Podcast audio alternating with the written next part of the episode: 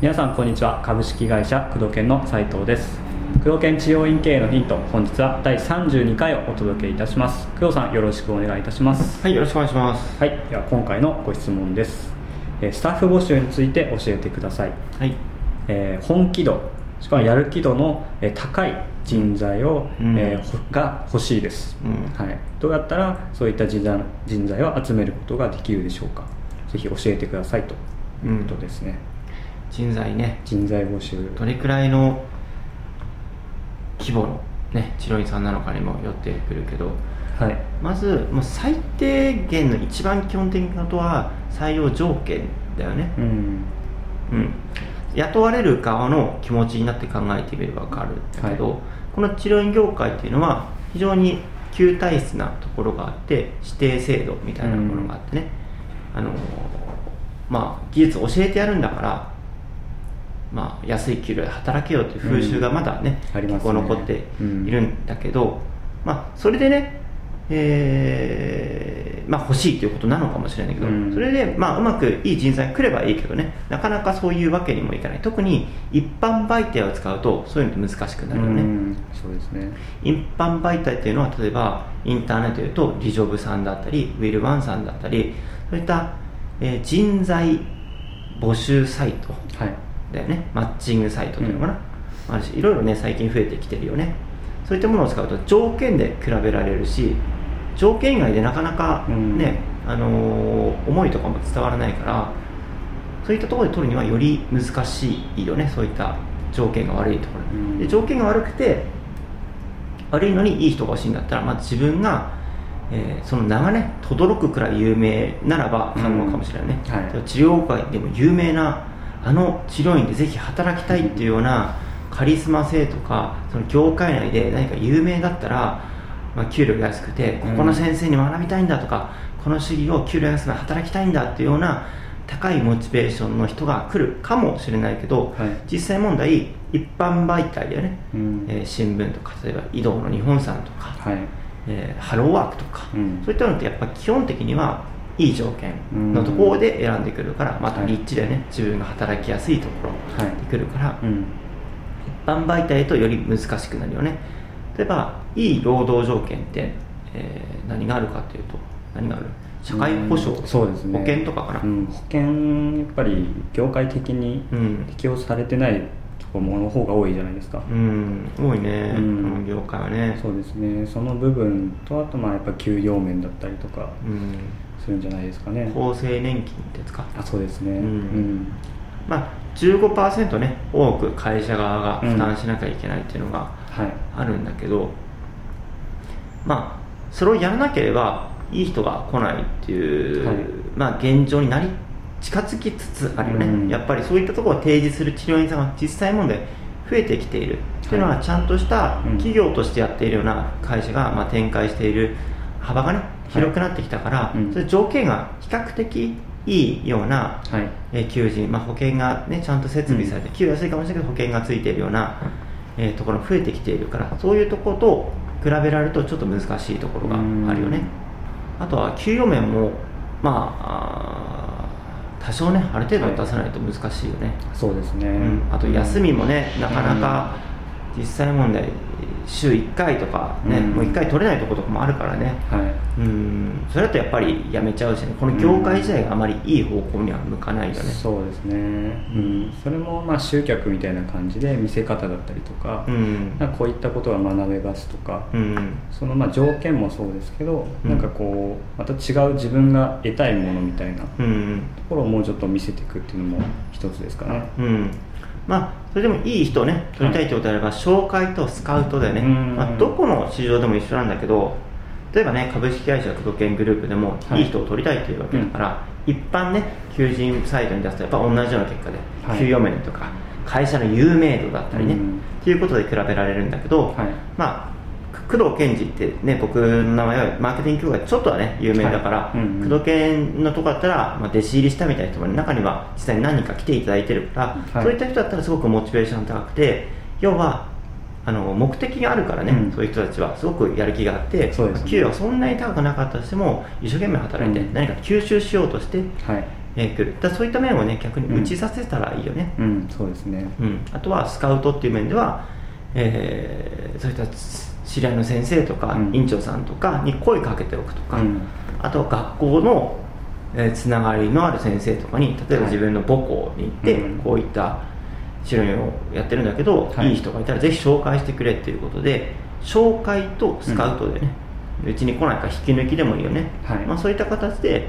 えーまあ、紹介スカウトあとは、まあ、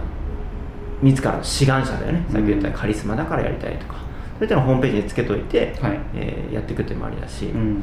あとはまあ学校とかスクール生徒さんから取っている人も多いよね,、うんそうですね自分で学校とかちっちゃい塾とかやってうんその中で腕のいい人とかやる気のある人、えーまあ、センスのある人を声かけて部員長とかに据えていくというやり方もあるよね、うんだから一般媒体からはすごくいい人はあまり来ないっていうこと、はい現実をまず認識する、うんそこからいい人を取ろうとするのであれば条件を良くするっていうこと、うんうんそうじゃなければ、えー自らの志願者が来るような自分の有知名度を上げたり自分が有名になる自分が、はいえーまず、ね、求められるようなうんうん経営者になるということだよね、あとは紹介スカウト、えーどこがあるかというと学校だったり、はいうんまあ、あとはその裏技じゃないけどその担当者と仲良くなるっていうのもありだよねああなんか採用のうん、採用の、うんはい実際うちの会社でもあるんだけど、はい言われたのがあの例えばリクルートさんとうかん人材紹介会社の担当者と仲良くしているはいはいはいとまあもちろんねたくさんそこから取らなきゃいけないっていうのもあるんだけど、はいい、い人をね優先的にそういった一般市場そういったマッチング市場にうんインターネット上に出す前に紹介してくれるっていうシステムがあるんだよね、えうん、やっぱりいい人っていうのははい売れるから、うんすぐねだからそそううでいっすたね媒体に出す前に売れちゃううんわけだよね、ー、はいだからそういったところを配慮するっていうのも一つかなとは思うけど、うんまあ、ちょっと個人でやってるらっしゃるとか小規模でやってるだったら塩井な塩井さんだと難しいかもしれないよね、はいうん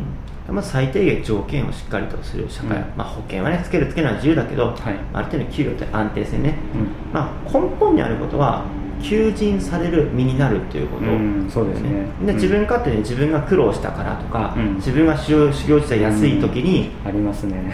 あのね、俺がこんなに、ね、師匠から頑張って盗んだ技をただで、ね、 学べると思うなよ給料もらって学べないという姿勢だと、はいすごい有名な先生だったらいいかもしれないけど一般の先生というのはちょっと難しいよね、そうですねうんこんだけ情報がインターネットによってうん出回る時代だから情報がやっぱり情報化社会ですごく出回ってどこの印がどれくらいもらえるとかそういった情報が得やすいからね、はいうん昔に比べるとで他の職業の、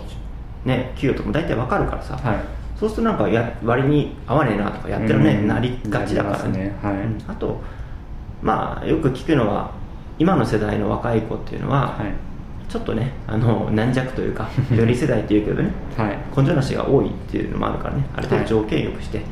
えー指定制度でね弟子として扱うんじゃなくてしっかうんり従業員として育てていくっていうようなね勝手に育ってこい とかお前のはい勝てたみたいなやめろやめろじゃなくて、うんしっかりと育ててそれを、えーね、育てて自分の院の戦力にして従業員として育てていくっていう考え方もある程度重要になってくるかなと思う、結局ね辞められると非常に、ね、うちの会社もそうだけど痛いですよ損害がでかいでしょ、はいね、担当がいなくなってその、ね、担当についていた患者さんもいなくなってしまうこともあるし、うんそのそその担当さんが辞めてしまったら今まで育ててきた時間も無駄になるし、はいそういったところがあまり見えてない採用コースト育成コストとかいうんだけど、あと教える人の手手間とか時間もあるでしょ、はいそういうの採用コスト育成コストっていうのがあるんだけど、あと辞める時のコスト問題もあるでしょ、はいうんあと人が、ね、悪い人材が入ってきたら、ね、また人同士で揉めたりうん自分のストレスも増えてきちゃうからそれを考えるとそこまで考えると意外と条件はある程度良くしておいたもちろん過剰に良くする必要はないけど、ある程度良くしておいた方が、うんまあトータルで見るとうん経営にはすごくプラスであることが多いので、うんどういうところが落としどころなのかっていうのは社会一般的な常識、えー人の気持ちになってみるそして治療院一般の常識はいでを考えてやってみると、まあ、答えはおのずと出るよね、うん他の治療院の募集もね今募集サイトインターネット見たら分かるわけだからね、うんこうそいううです感ねじで募集してるとか、うんうん、調べればいっぱい出てくるしね聞けば分かることだから、ううんんうんうんまあ、最低限の基準に整えていくっていうことが重要かなうんそうですね、うんまあ、あいとはろんなやっぱ求人サイト見れば出てますからね、そう自分に置き換えてみて見てみるのもいいかもしれないですね、そうあと最後一個コツね、はいあのいい人材を取るコツはたくさん面接するしかないんだよねあもう面接面接ですねうん、やっぱりいい人たくさん数見ないといい人っていうのは紛れてないから、うんうんあの1人2人見てあこの人ではなくてやっぱりたくさん母数が来てその中から選べる状態を作らないといけないだからある程度いい条件を出さなきゃたくさん来ないし、うん悪い条件は1人2人たまたまいいが違いとか、はいそういう人しか来ないから、うんたくさんの中から選ぶっていうことがすごい重要になってくるね、うんそのためにいい条件を出してあげる、うんたくさんの人に声かけておく自分がもっと有名になっておくとか、はいうんうんたくさんの中から選ぶ自分を作っておくっていうのが重要かな、ううんん一人二人であこの人なんかやる気あるからじゃなくてね、うんちゃんとしっかり見極めるえ母数を持つのが重要になってくるねなるほどそんなとこだねはい、でした。ということで、工藤県治療院系のヒント、本日は第32回をお届けしてまいりました。工藤さん、ありがとうございましたあり。がとうございました